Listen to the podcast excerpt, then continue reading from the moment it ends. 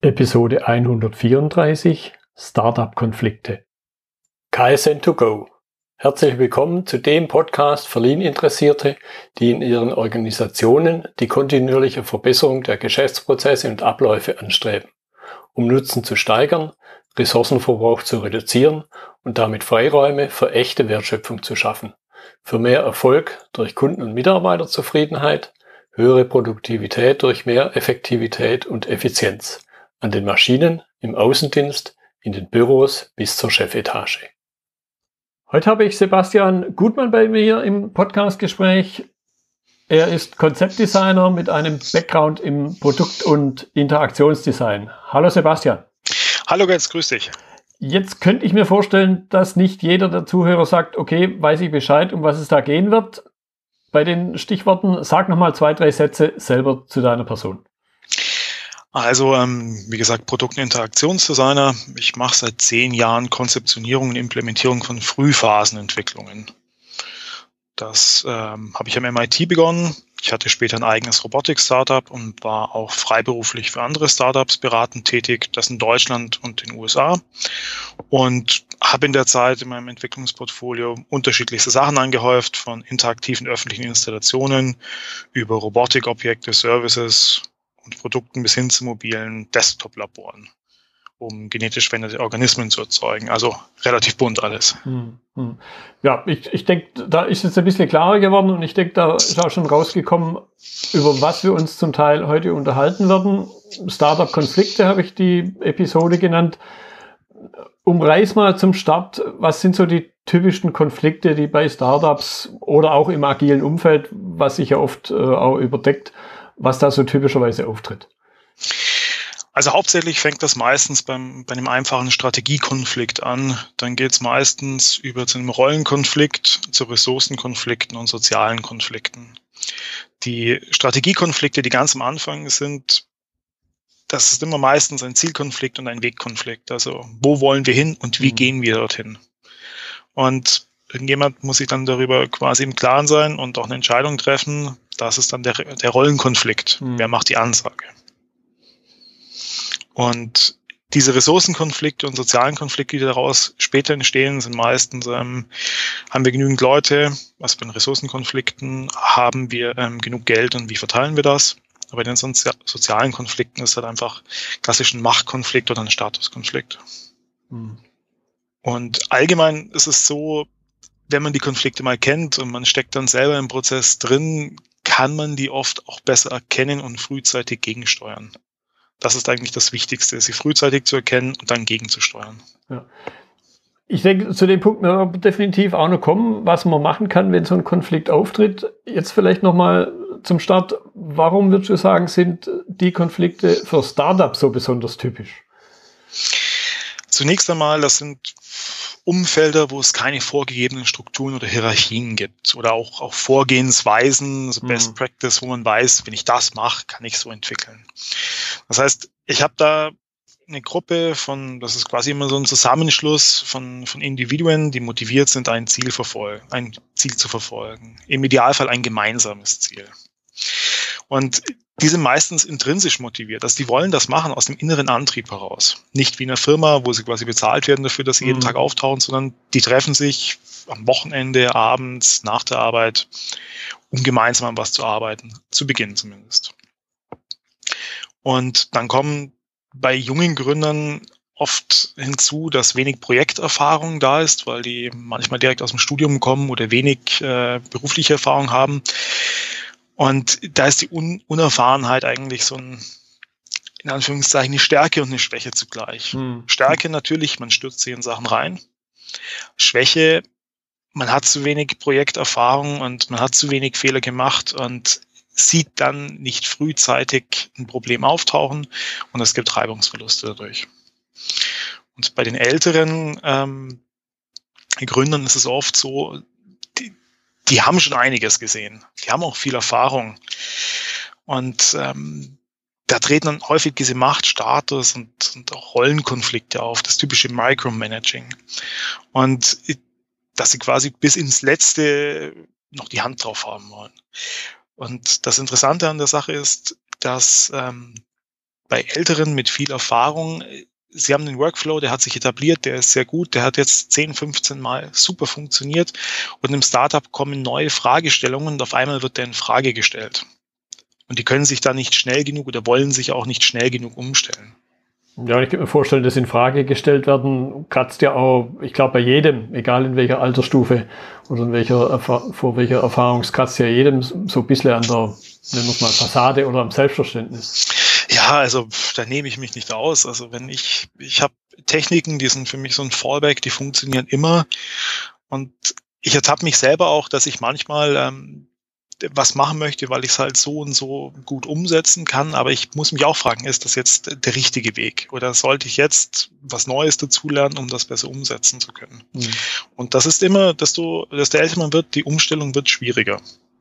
Aber muss man noch angehen. Ja, ich denke, da steckt wahrscheinlich speziell wieder bei den Älteren, steckt natürlich auch dieser Aspekt Erfahrung und Routine drin und eben auch gute Erfahrungen mit einer Lösung mhm. gemacht. Und dann liegt es ja wahrscheinlich auf der Hand zu sagen, hey, mache ich wieder so. Spricht absolut nichts dagegen. Also ich, ich mache das ja genauso. Das Einzige, was man machen muss, ist, man muss sich auch regelmäßig zumindest einen Moment zurück rausnehmen und hinterfragen, ist es jetzt das Richtige? Ja oder nein? Mhm. mhm ja was sind dann so im Startup-Umfeld die typischen Folgen?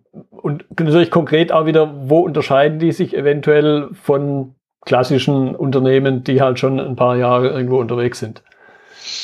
Also Startups leben zumindest am Anfang hauptsächlich von Entwicklungsdynamiken. Das heißt, ähm, die Leute wollen was machen. Die wollen was umsetzen.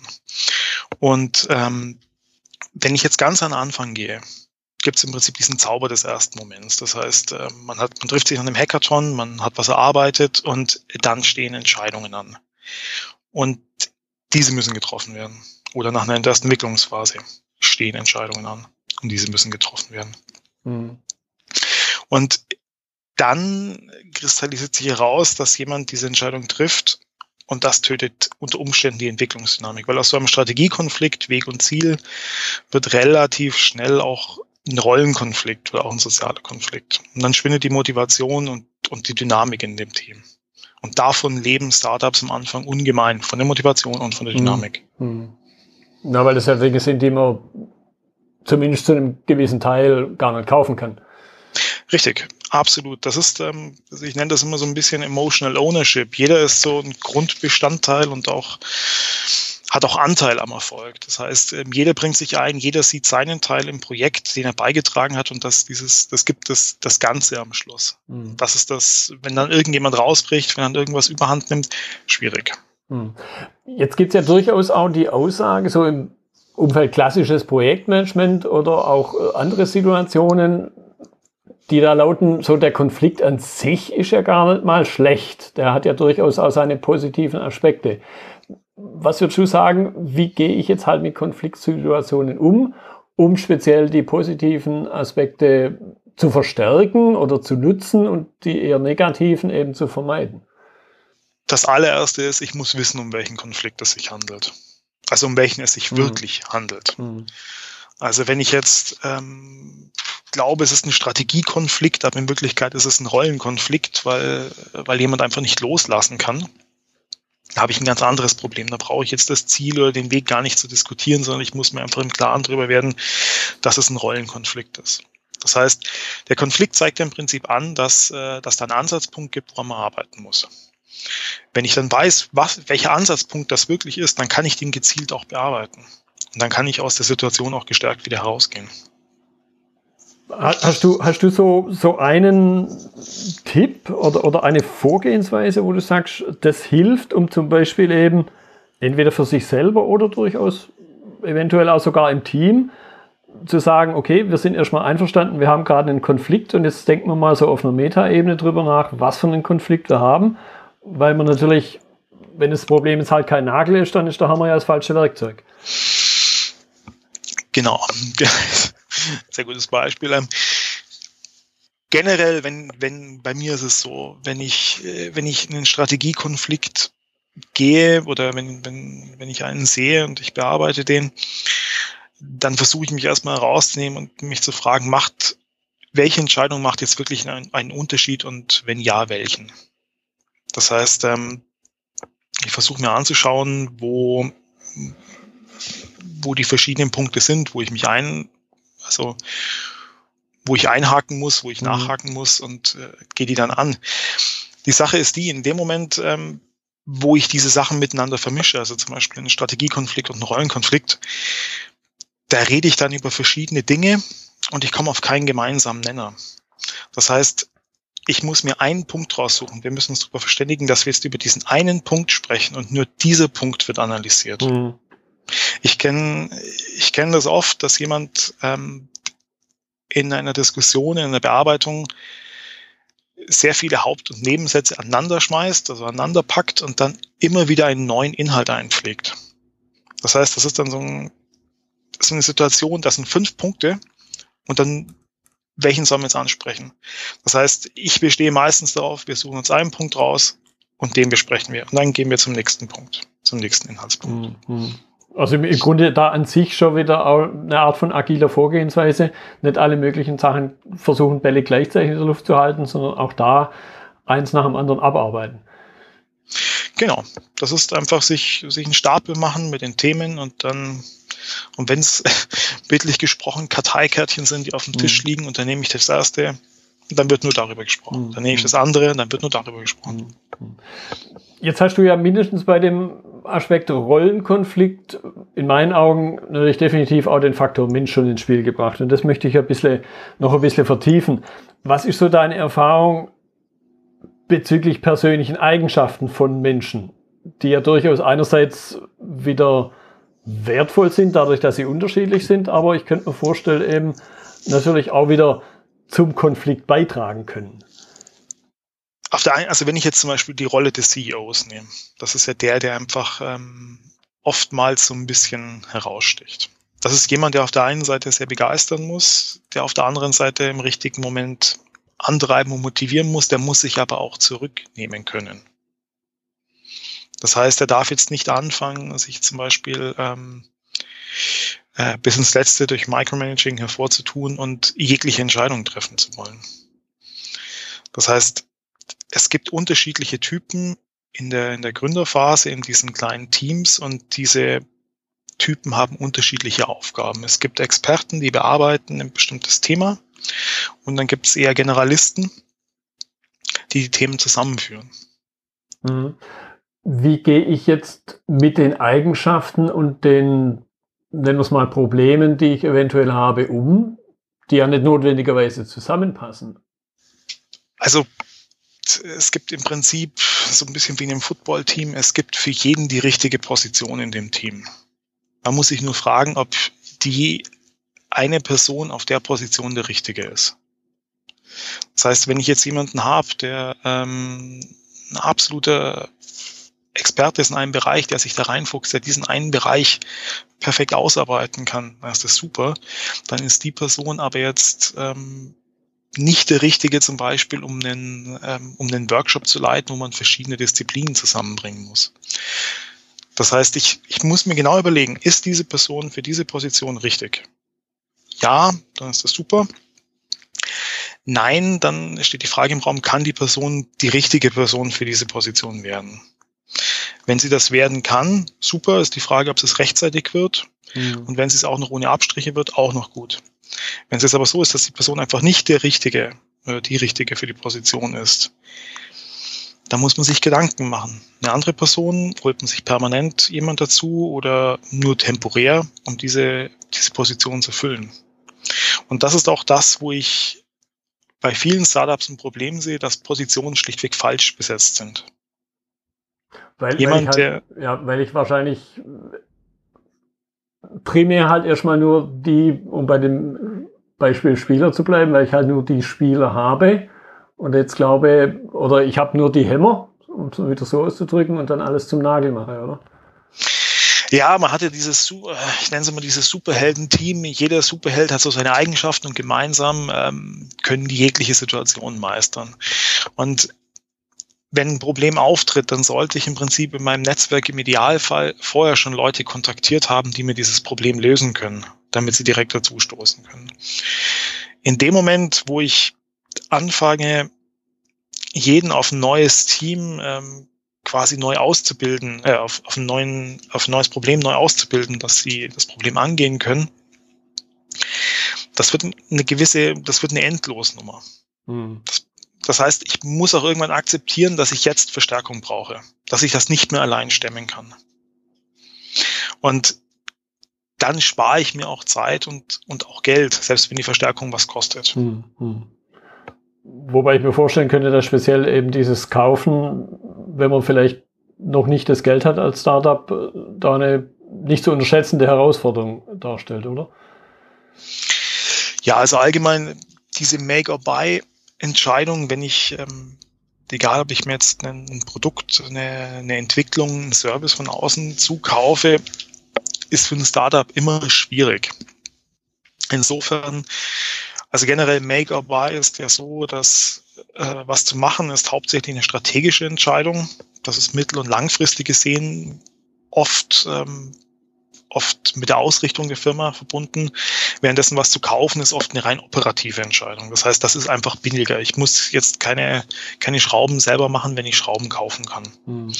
Allerdings, wenn ich jetzt was zukaufe, sollte ich sicher sein, dass ich nicht abhängig werde von jemand, weil es gefährlich ist. Das heißt, es muss dafür immer so eine Art Second Source oder Third Source da sein, wo ich das gleiche Produkt, das gleiche auch beziehen kann. Und dann sind wir auch schon einfach bei diesen zwei Punkten.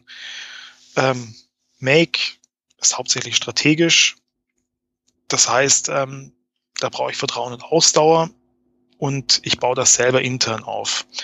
Um dieses zu tun, kann ich mir eine temporäre operative Verstärkung dazu holen. Das heißt, ich hole mir jemand rein, der kurzzeitig das Wissen in die Firma bringt oder in ein Startup bringt, bis ich selber habe und dann gehe ich von da aus weiter. Ähm, wenn ich jetzt aber was von außen zukaufe, diese Kaufentscheidung ist meistens eine operative Entscheidung. Und das heißt aber auch, dass ich über diesen Prozess außerhalb eine Art von Kontrolle entwickeln muss. Einfach, ich muss genau schauen, was macht mein externer Zulieferer. Was macht er wirklich? Das heißt, ich brauche intern eine permanente strategische Verstärkung. Das heißt, ich mhm. brauche jemanden intern, der das überwacht, was extern gemacht wird. Das ist ein Fehler, den ich oft sehe. In der in der Hardwareentwicklung ist es zum Beispiel oft so, dass ähm, man gibt eine Entwicklung raus an jemanden, der entwickelt dann was. Aber das heißt noch lange nicht, dass das fertig ist. Und viele gehen mit der Vorstellung raus, ich frage ein Ingenieursbüro, Ingenieurbüro an oder eine Produktdesignagentur und gebe denen, ähm, gebe die Entwicklung raus, da macht mir jemand einen Entwurf und danach wird er produziert. So einfach ist das nicht. Man muss externe extrem gut briefen, man muss ähm, sehr klare Vorgaben machen und man muss auch überwachen, dass man diese sehr klaren Vorgaben zurückbekommt. Und das heißt permanente strategische interne Verstärkung, die das macht. Hm. Ja, ich könnte mir vorstellen, dass das im Startup-Umfeld doppelt kritisch ist. Also ich kenne sowas aus meinem, ich nenne es immer früheren Leben raus, wo ich auch externe Hardware-Unterstützung eingekauft habe. Aber natürlich, wie du es gerade gesagt hast, eine extreme Abhängigkeit dadurch besteht. Was aber jetzt in dem, in der Situation, wenn ich nochmal drüber nachdenke, gar nicht so unheimlich kritisch war, weil es im Grunde ein bekannter Markt war. Und nur das, was man bei der Person A gekauft hat, hätte man, oder beim Unternehmen A gekauft hat, wir eben gut auch beim Unternehmen B kaufen können. Und da stelle ich mir jetzt eben vor, jetzt in dem Startup-Szenario, wo ich einmal ganz was Neues schaffe, da ist das natürlich doppelt kritisch, oder? Absolut. Vor allem, es gibt einfach ähm, es gibt intern oft einfach das Problem, dass das viele neue Dinge entwickelt und zusammengeführt werden müssen. Und in einem Startup ist es bei, bei jungen, jungen Gründern so, dass oft das Rad neu erfunden wird. Hm. Und das Gleiche passiert auch bei, bei älteren ähm, Gründern, die was von Grund auf neu machen wollen. Oft ist es so, dass es einfach auch schon bestehende Lösungen am Markt gibt. Man kann verschiedene Lösungen kombinieren, um einen Teilbereich nicht neu entwickeln zu müssen. Mhm. Und diese Kompetenz sollte man intern haben. Wenn man die extern zukauft, gilt wieder, man braucht intern jemanden, der die externen überwacht, der draufschaut. Ja, ja. ja da höre ich definitiv auch dieses berühmt-berüchtigte Not Invented hier raus, oder? Wie bitte? Die, dieser Aspekt Not Invented here, wo dann so der Ingenieurs-Ehrgeiz plötzlich zum Tragen kommt, äh, was nochmal neu zu erfinden, was wissentlich oder unwissentlich schon existiert. Ja, genau das. Ja, okay. Ja, das, äh, das ist ein Symptom, das kenne ich gut. du, du, hast einen sehr interessanten Punkt noch erwähnt, dass, ähm, dass du äh, Hardwareentwicklung rausgegeben hast, weil auf dem Markt das gleiche relativ leicht verfügbar war von einem anderen Anbieter, wenn ich dich richtig verstanden habe. So kann man es ausdrücken, ja. Genau. Und das ist auch ein wichtiger Punkt. Wenn ich, wenn ich was rausgebe, ich lasse was 3D drucken und ich brauche das in einer spezifischen Qualität. Es gibt 3D-Drucker, ich möchte nicht sagen wie Santa Meer, aber wie Santa Meer. Man kann das überall drucken lassen. Das heißt, das ist unkritisch. Ähm, wenn es jetzt aber nur einen 3D-Drucker gibt, der mit einer absolut neuen Technologie arbeiten würde, hm. dann wird das schwierig. Ja. Und dann muss ich mich auch als, als Startup fragen, ob ich mich in die Abhängigkeit bewegen will von dem einen einzigen Zulieferer. Also man will ja niemandem was Böses unterstellen, aber man man kann ja auch nicht in die Zukunft gucken. Man weiß nicht, was mit der Firma passiert. Ja, klar. Ja. Das heißt dann, äh, wenn dann so ein Tanker, so ein Schiff mal untergeht, das hat einen gewissen Sog und dann zieht es mich mit unter Wasser. Mhm.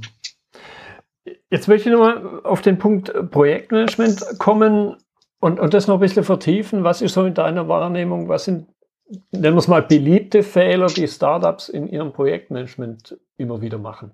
Oft fehlt einfach die Expertise mit dem Projektmanagement. Das heißt, es gibt kein Projektmanagement und das machen sie falsch. Das heißt, die Entwicklung wird rein linear gedacht. Das, man fängt mit einem relativ hohen Stresslevel an, weil man im Prinzip nur die ganze, ganze Arbeit vor sich sieht und das ist so eine endlos lange Roadmap mit 25 Millionen Road, ähm, ähm, Milestones und man will die alle abarbeiten. Wichtig ist zu verstehen, welche Prozesse parallel entwickelt werden können, mit welchen Ressourcen und dass man diese Prozesse, diese Ergebnisse schnell evaluiert. Dass diese typischen Lean Startup Geschichten, mhm. dass das eine, also dass man was schnell versucht zu evaluieren und dann weiterzukommen, weiterzukommen. Aber für mich, meiner Meinung nach, ist es das Wichtigste, dass man lernt oder dass man schnell sieht, welche Prozesse parallel entwickelt werden können. Das gleiche gilt auch, ähm, wenn ich, äh, wenn ich mir eine Verstärkung dazu suche oder einen Experten, der dann einen bestimmten Bereich abdeckt. Ich, man muss frühzeitig versuchen, diesen Experten oder diese Verstärkung oder diese strategische Partnerschaft vorzubereiten. Das heißt, nicht alles gleichzeitig machen, aber das heißt, sich gut einzuteilen und zu überlegen, was man wie parallel umsetzt. Das heißt, lineare Prozesse, die sehr langwierig sind, kostenintensiv sind und die auch ähm, erst nach einer gewissen Zeit zeigen, ob wir auf dem richtigen Weg sind, das ist schwierig. Das bringt einen, das bringt einen in Situationen, aus die man nicht mehr rauskommt, weil die Zeit fortgeschritten ist und das Geld weg ist. Das mhm. heißt, möglichst frühzeitig parallel arbeiten. Mhm. Wo ich mir dann aber wieder vorstellen könnte, um so ein bisschen einen leichten Bogen zu dem Ursprung, also sprich zu den Konflikten zu schlagen, dass natürlich, wenn ich parallel arbeite, natürlich primär in meinen Augen das Thema Ressourcen natürlich sofort wieder auf, auf dem Tablett steht. Absolut. Da gibt's für mich, für mich ist es so, man hat, man hat in diesen Entwicklungsteams Spezialisten, die Dinge bearbeiten. Das sind sogenannte I-People oder I-Person, das heißt I think narrow and tight. Das sind Spezialisten, die sich auf was fokussieren. Und man muss aber auch eine T-Person haben. Das heißt, eine Person, die Think Extended, also die sehr breit denkt und diese verschiedenen Personen auch zusammenführen kann. Wenn ich ein Team habe, das einzig und allein nur aus Experten besteht, das wird schwierig. Mhm. Das heißt, ich muss frühzeitig jemanden reinholen, der auch breiter denken kann, der auch ein Generalist ist, der die anders zusammenführen kann und ähm, der die auch besser diese verschiedenen Disziplinen unter Umständen auch besser miteinander verbinden kann. Und dann kann ich diese parallele Entwicklung, die vorher angesprochen ist, auch leichter gelingen und ich kann das auch ressourcenschonender machen. Aber ich muss halt einmal in diese T-Person investieren. Hm, hm. Vielleicht da nochmal nachgefragt, T wie T, wo kommt der Begriff jetzt überhaupt her? Das habe ich jetzt irgendwie noch nicht ganz durchdrungen und ich könnte mir vorstellen, dass die Hörer, die jetzt nur hören, ähnlich. Ja, das ist so ein, es kommt aus dem Beraterbereich. Das war was, ähm, McKinsey war das, die, ähm, die sich irgendwann überlegt haben, wen sie einstellen wollen. Und es gibt ganz grob zwei Arten von Menschen in so einer Organisation. Das eine sind Spezialisten und das andere sind Generalisten. Mhm.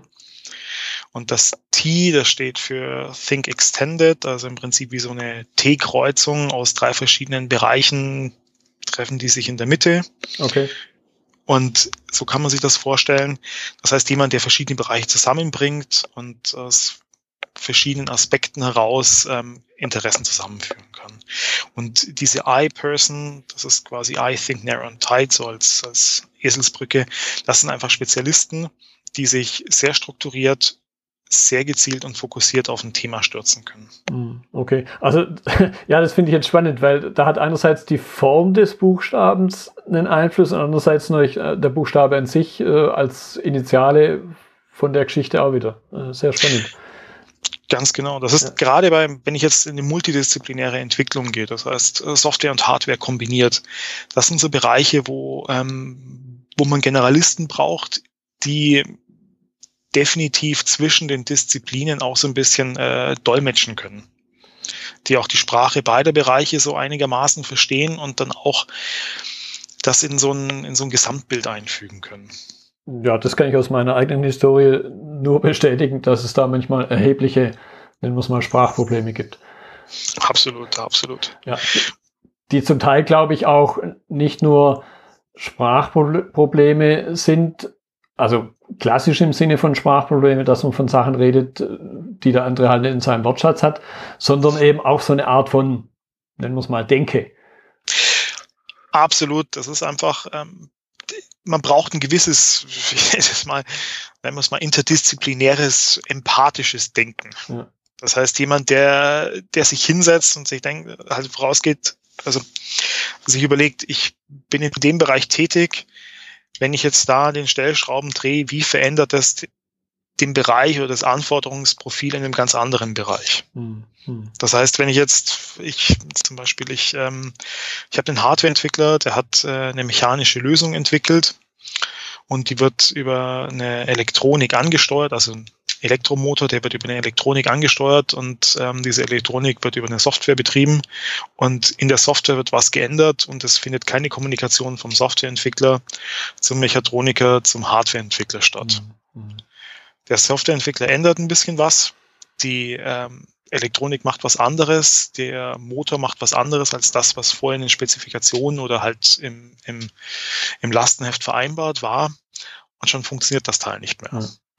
Dann muss sich der Softwareentwickler fragen, hm, oder der Manager, der äh, Projektmanager vom Softwareentwickler, da ist jetzt was, der hat jetzt was gemacht, ich habe das nicht abgestimmt, jetzt funktioniert das Teil nicht. Andersrum natürlich auch. Wenn, wenn der Hardwareentwickler jetzt was an den Motoren ändert, auf einmal irgendwas anderes kauft, andere Stepper-Motoren oder wie auch immer, und die verbaut, weil sie einfach eine bessere Größe haben, dann muss der sich auch einfach abstimmen mit dem Mechatroniker und mit dem Softwareentwickler, weil sonst kann die Software super gut sein, aber die Kommunikation funktioniert nicht mehr zwischen Hardware und Software. Hm, hm. Ja, das sind ja dann die Dinge, die man so in die große Schublade Systems Engineering reinsteckt. Genau, das Interessante, die, die große Chance beim Startup ist, diese Leute sitzen ja normalerweise in einem Raum. Das heißt, man sitzt zusammen, man bearbeitet diese ganzen Themen und das ist auch die große Stärke, dass man sich einfach, äh, man sitzt auf dem Drehstuhl, dreht sich um und stupft einen anderen an, meint, hey, ich habe da was, was ich in der Software ändern möchte, was macht das mit deiner Hardware? Der Hardwareentwickler kann sich genauso später umdrehen und sagen, du, ich brauche einen anderen Motor, weil, weil er besser reinpasst. Ist das okay mit der Software? Müssen wir da was ändern? Hm. Und diese, diese Stärke, dieses schnelle Abstimmen, das äh, das sollte man immer machen. Ja. Das sollte auch ganz oben dran, oben anstehen. Wenn man interdisziplinär oder halt multidisziplinär eigentlich so kombinierte Lösungen aus Hardware und Software entwickelt. Mhm. Da höre ich jetzt definitiv einen Tipp raus, so zum Abschluss. Ich gucke mal so ein bisschen Richtung Uhr, eine halbe Stunde grob. Im, im Sinne von, was können erwachsene Unternehmen, also die schon eine Zeit lang am Markt sind, die Produkte schon entwickelt haben, was können die von den Startups lernen? Ähm, Startups können sehr schnell vom Standbein aufs Spielbein wechseln. Und das können sie deshalb, weil in der Regel eine sehr schnelle Kommunikation stattfindet. Das sind bei diesen typischen agilen Entwicklungsprozessen ist es ja immer so, dass, ähm, dass viel Eigenverantwortung gefördert wird und dass die Leute sich quasi äh, selber auch zu dem Produkt oder zu der Entwicklung bekennen. Und die Kommunikation zwischen diesen verschiedenen Abteilungen oder zwischen diesen Teammitgliedern oder verschiedenen Teams, wenn man diese Kommunikation allein steigert, kann man relativ schnell vom Standbein auf Spielbein wechseln und auch kurzfristig was ändern. Mhm. Wenn man aber die Kommunikationsprozesse zwischen dieser Abteilungen, zwischen dieser Bere diesen Bereichen erschwert oder zum Erliegen bringt, weil es immer durch jemand abgenickt werden muss, dann geht viel verloren. Sehr viel Kontext geht dann verloren. Ja. Ja, das kann ich definitiv nur bestätigen und das gilt im Grunde überall, egal um was es geht. Ob ich ein Auto lackiere, nach einem Unfall repariere und lackiere oder ob ich über was hochkomplexes, technisches rede, wenn die Menschen nicht miteinander reden, funktioniert es nicht. Kann ich so unterschreiben. Gut, Sebastian, ich danke dir für deine Zeit. Sehr von, von diesem vermeintlich einfachen Thema Startup-Konflikte waren, fand ich, unheimlich spannende Dinge dabei, die man eben, und das ist auch immer mein Ziel, auch auf ganz andere Sachen übertragen im Sinne von lernen kann. Und da glaube ich eben ist dann auch der Wert für die Zuhörer dabei, wo mal jemand was sich anhört, wo er vielleicht nach dem ersten Satz sagt, hm, ist das wirklich relevant für mich? Also, ich danke dir für deine Zeit nochmal. Sehr gerne. Das war die heutige Episode im Gespräch mit Sebastian Gutmann zum Thema Startup-Konflikte. Notizen und Links zur Episode finden Sie auf meiner Website unter dem Stichwort 134. Wenn Ihnen die Folge gefallen hat, freue ich mich über Ihre Bewertung bei iTunes. Sie geben damit auch anderen Lean-Interessierten die Chance, den Podcast zu entdecken. Ich bin Götz Müller und das war KSN2Go. Vielen Dank fürs Zuhören und Ihr Interesse. Ich wünsche Ihnen eine gute Zeit bis zur nächsten Episode. Und denken Sie immer daran, bei allem, was Sie tun oder lassen, das Leben ist viel zu kurz, um es mit Verschwendung zu verbringen.